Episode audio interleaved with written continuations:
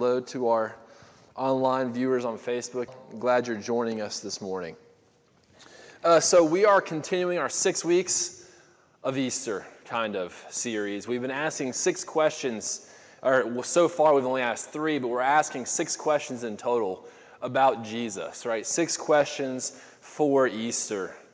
And we started out by asking the question, who? Who is Jesus? Jesus is the capital M Messiah, right? Who, what? What did Jesus do on earth? He taught, he preached, and he healed people, right? We talked about how even his healing was a form of teaching people about the things to come in God's kingdom here on earth, the infiltration of God's kingdom on earth. We asked who, what, where did Jesus go was last week.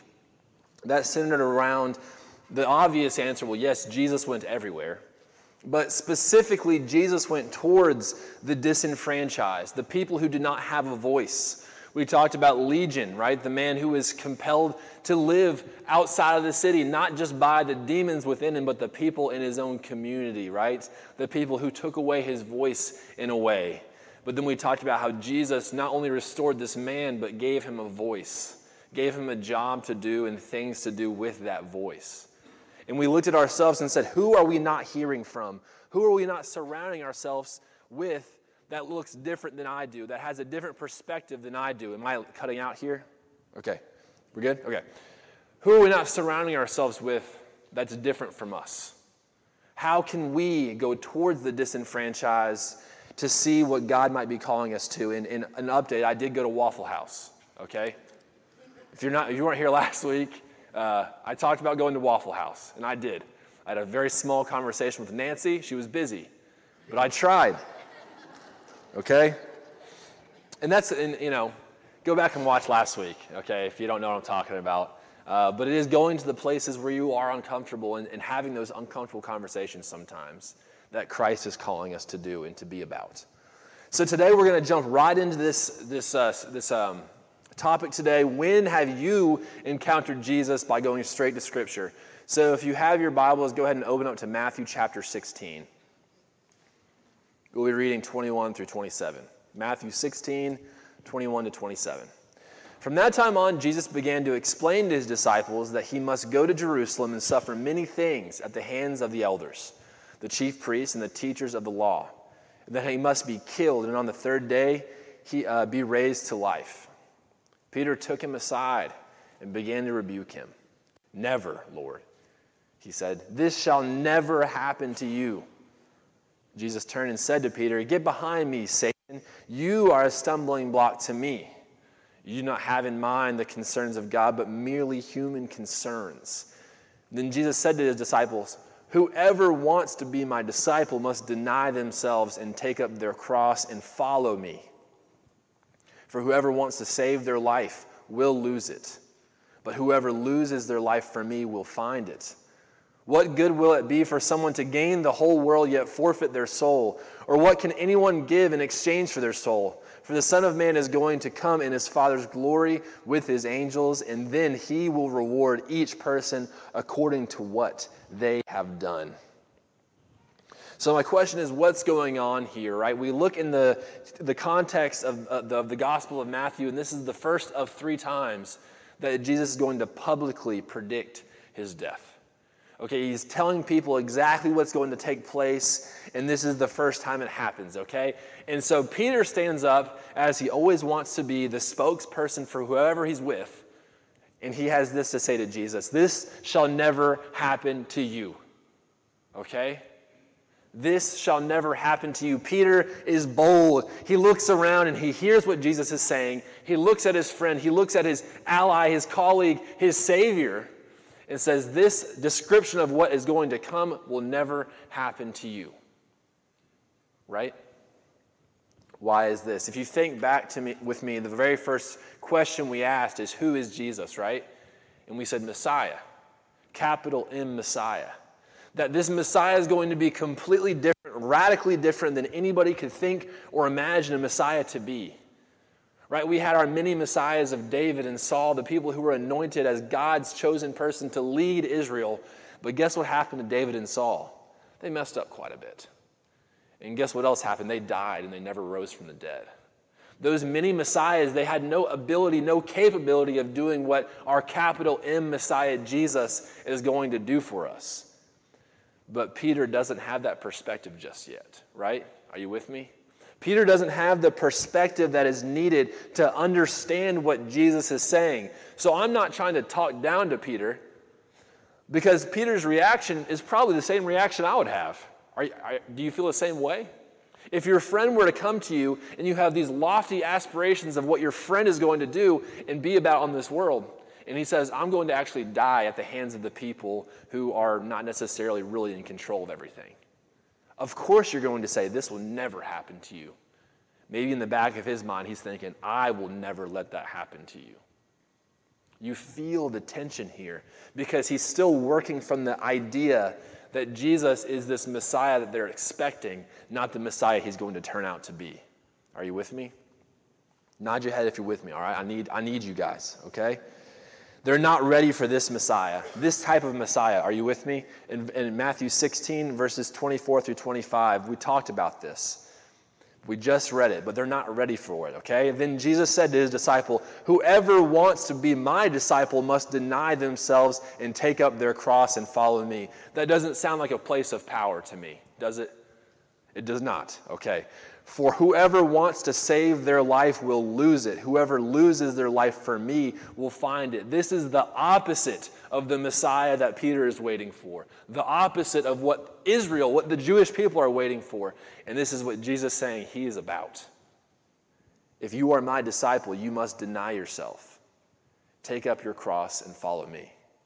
If you want to save your life, you must lose it for the sake of of me and what I'm bringing to the table as the capital M Messiah.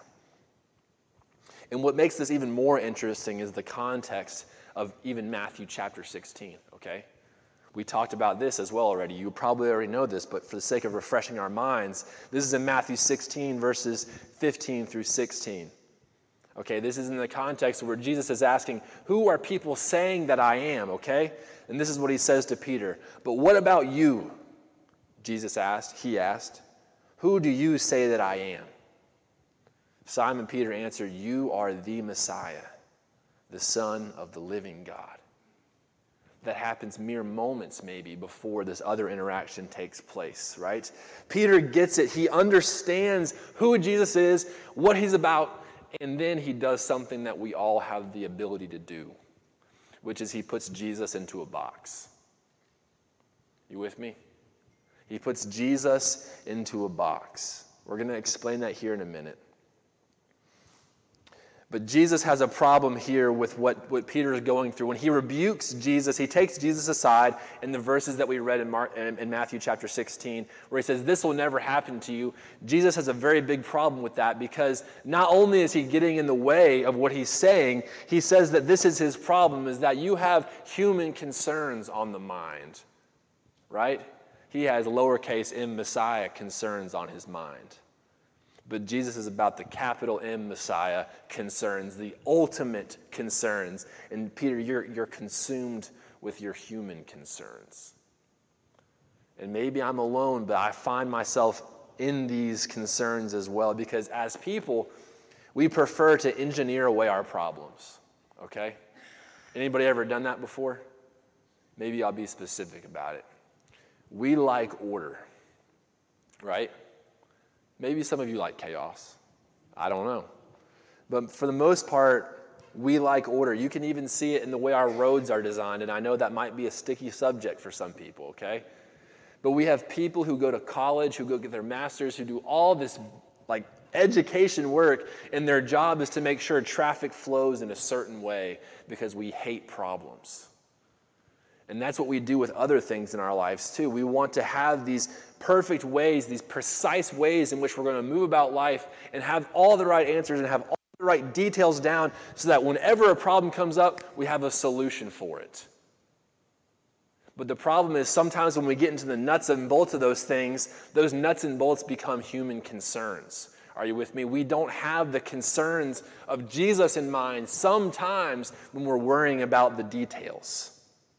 When we are so,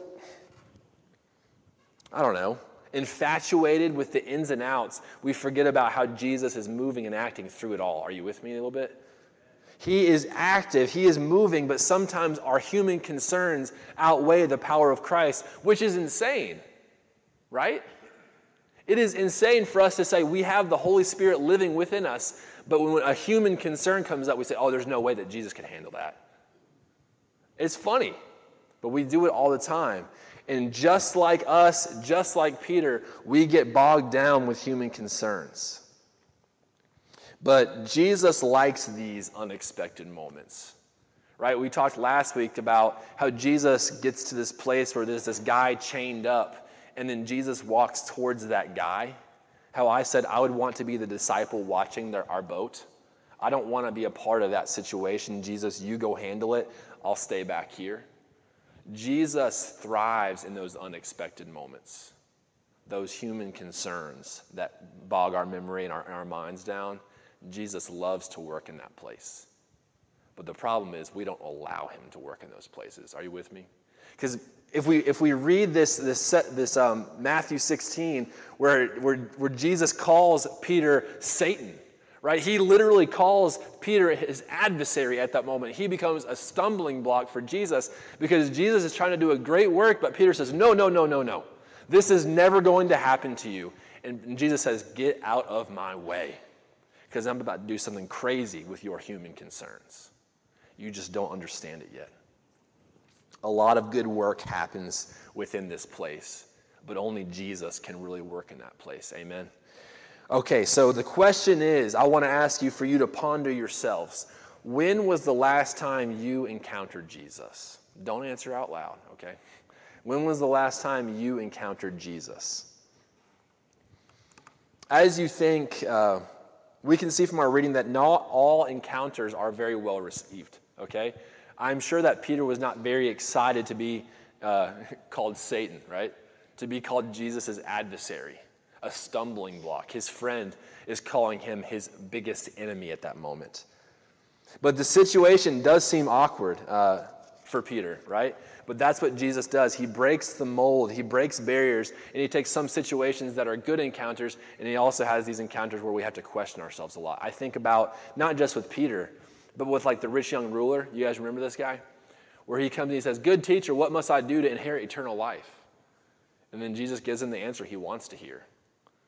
And then the, the rich young ruler is like, well, I've done all those things for a really long time. I must be a really good guy. And then Jesus says, there's one more thing you have to do, right? He says, you have to go and sell all your possessions and give it to the poor. And then what, what does the rich man do?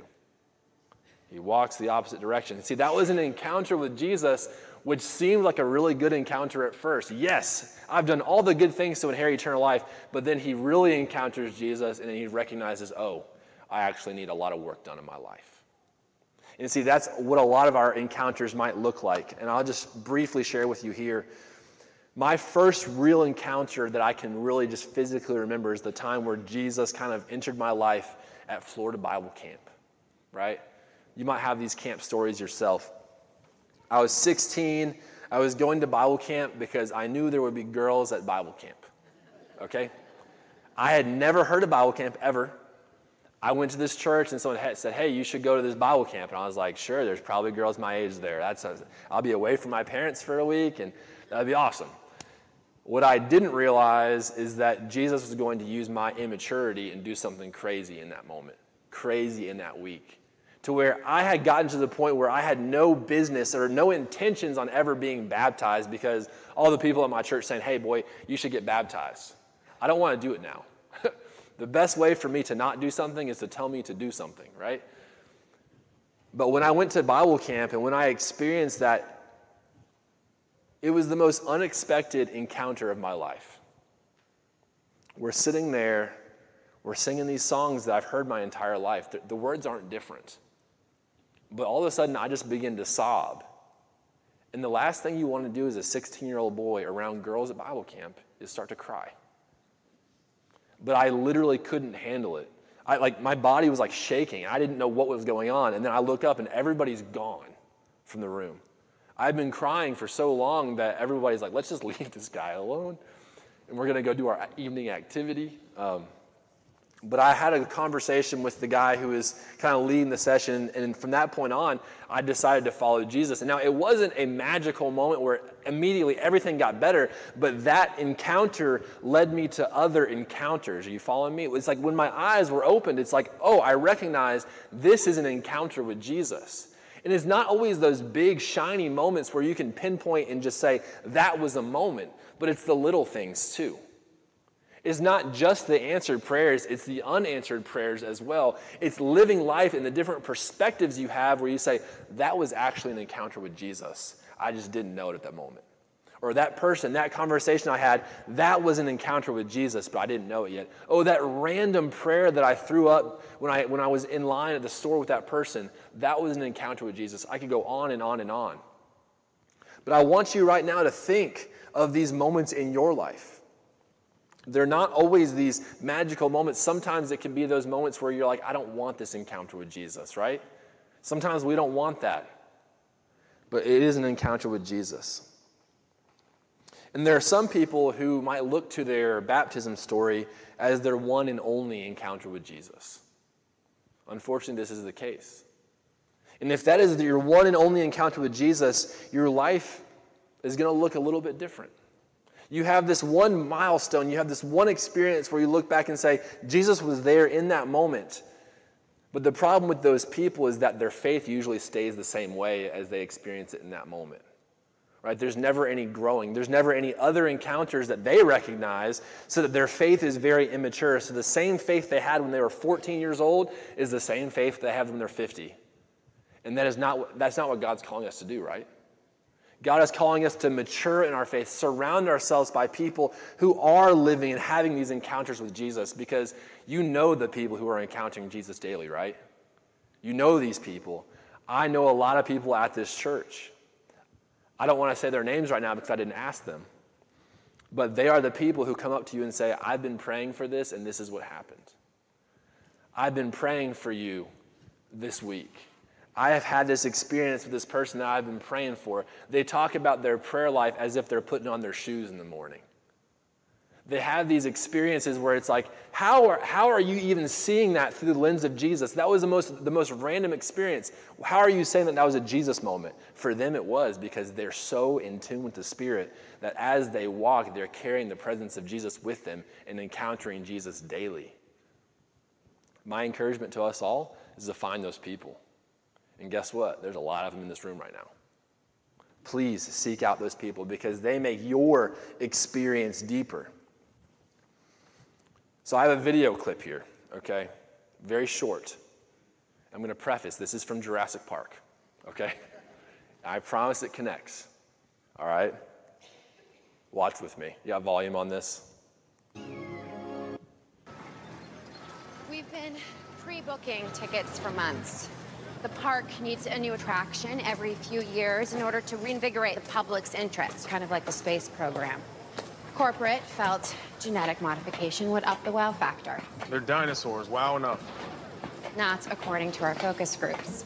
The Indominus Rex makes us relevant again. The Indominus Rex. We needed something scary and easy to pronounce. You should hear a four-year-old try to say Archaeornithomimus. You should hear you try to say it. All right. So you guys know I love Jurassic Park. That was actually Jurassic World. But did you catch the, the interaction they had? The, the woman, Claire, is talking about this new attraction they're, they're going to have, this new dinosaur. And, and she says that it has, you know, it's scarier, that, that corporate wants something more interesting. And his response is, they're dinosaurs. Isn't that wow enough?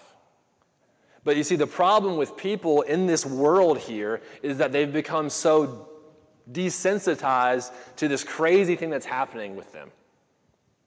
And I would say the exact same thing happens to us within our Christian walks. Okay, you you, you walk around and you say, you know, I was baptized when I was twelve, I go to church. What you don't realize is that you have the Holy Spirit living within you. We talked about this in class this morning. Isn't that wow enough?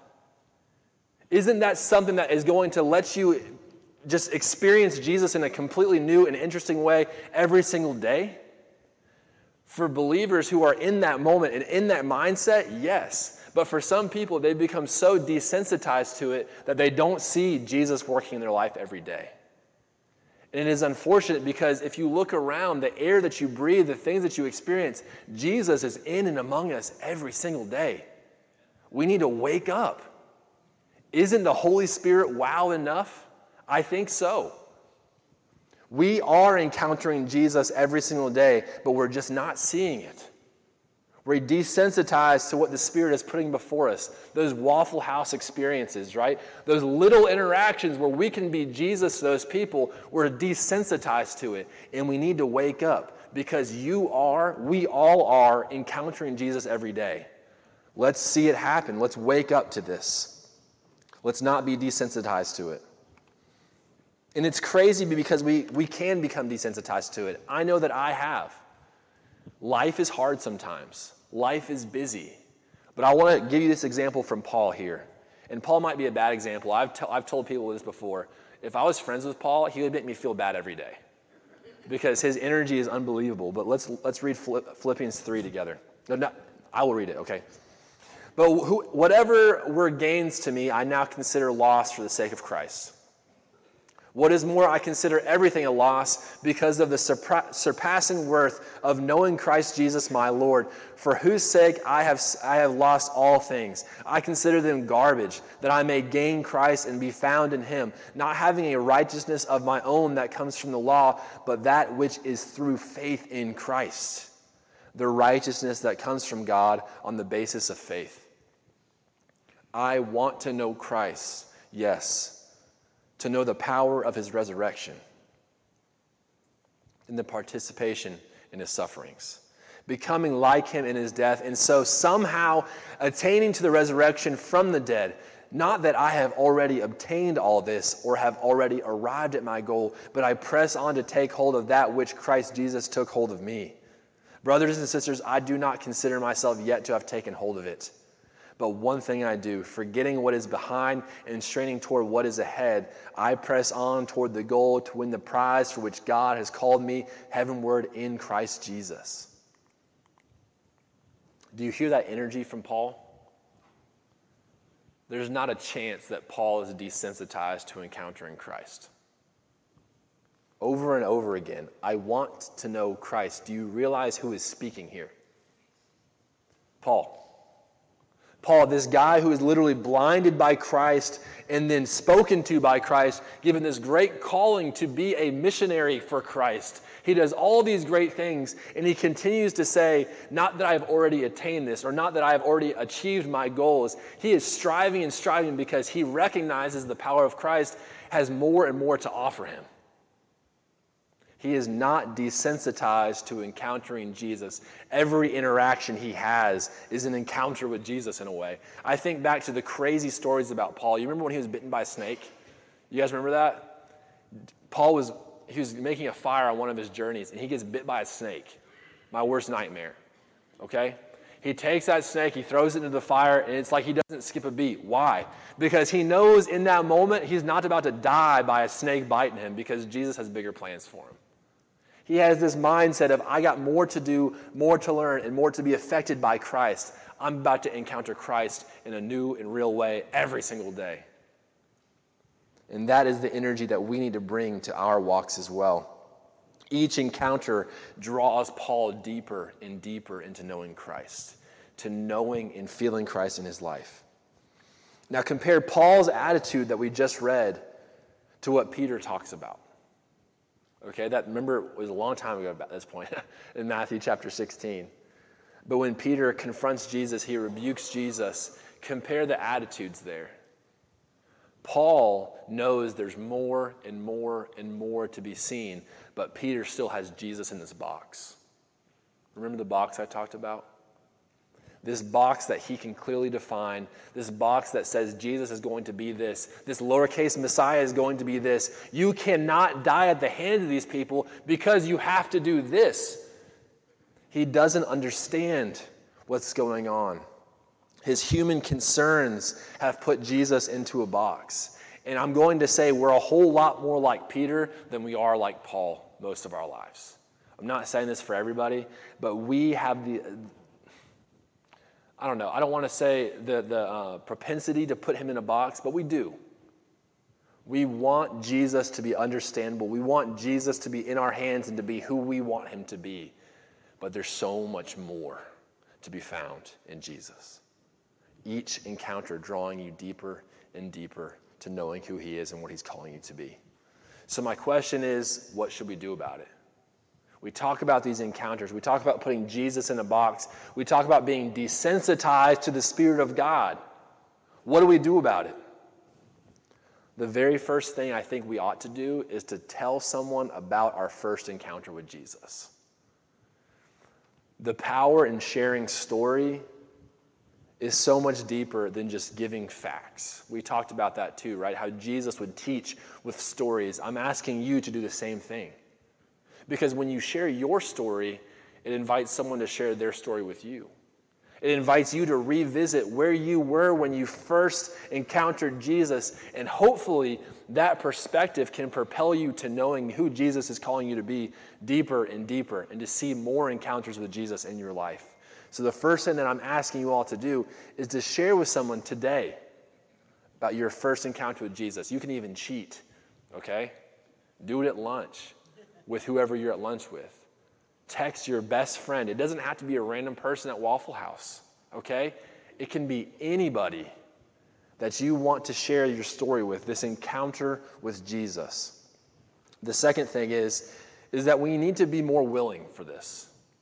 Be willing to encounter Jesus today. Like I said, as people, we like to engineer our problems out of our day, right?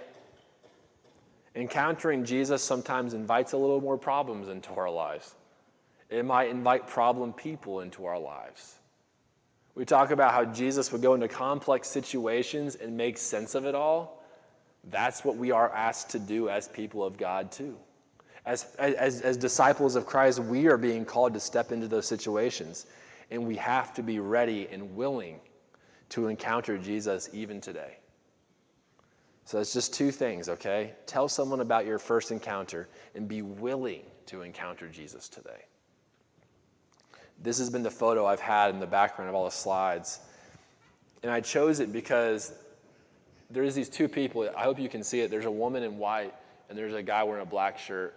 And they seem to be two of the only people in the cafe. And to me, that kind of symbolized, for whatever reason, sometimes our encounters with Jesus, that we could be sitting across the way, we could be in the same room with Jesus, but we're not expecting him to be there. But he's really there waiting for us. And I hope this image kind of resonates with you as it is with me, because Jesus could be right around the corner and we have no idea, because we're not willing to encounter him that day.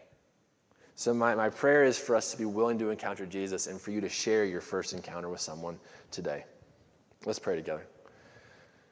God, I thank you for this time, and I thank you for giving us uh, the example here where Peter is consistently being his spokesperson for, for many. And, and along the way, he's learning a lot. And God, I, I see myself as Peter, where I do put you in a box. And sometimes I do find myself desensitized to the Spirit.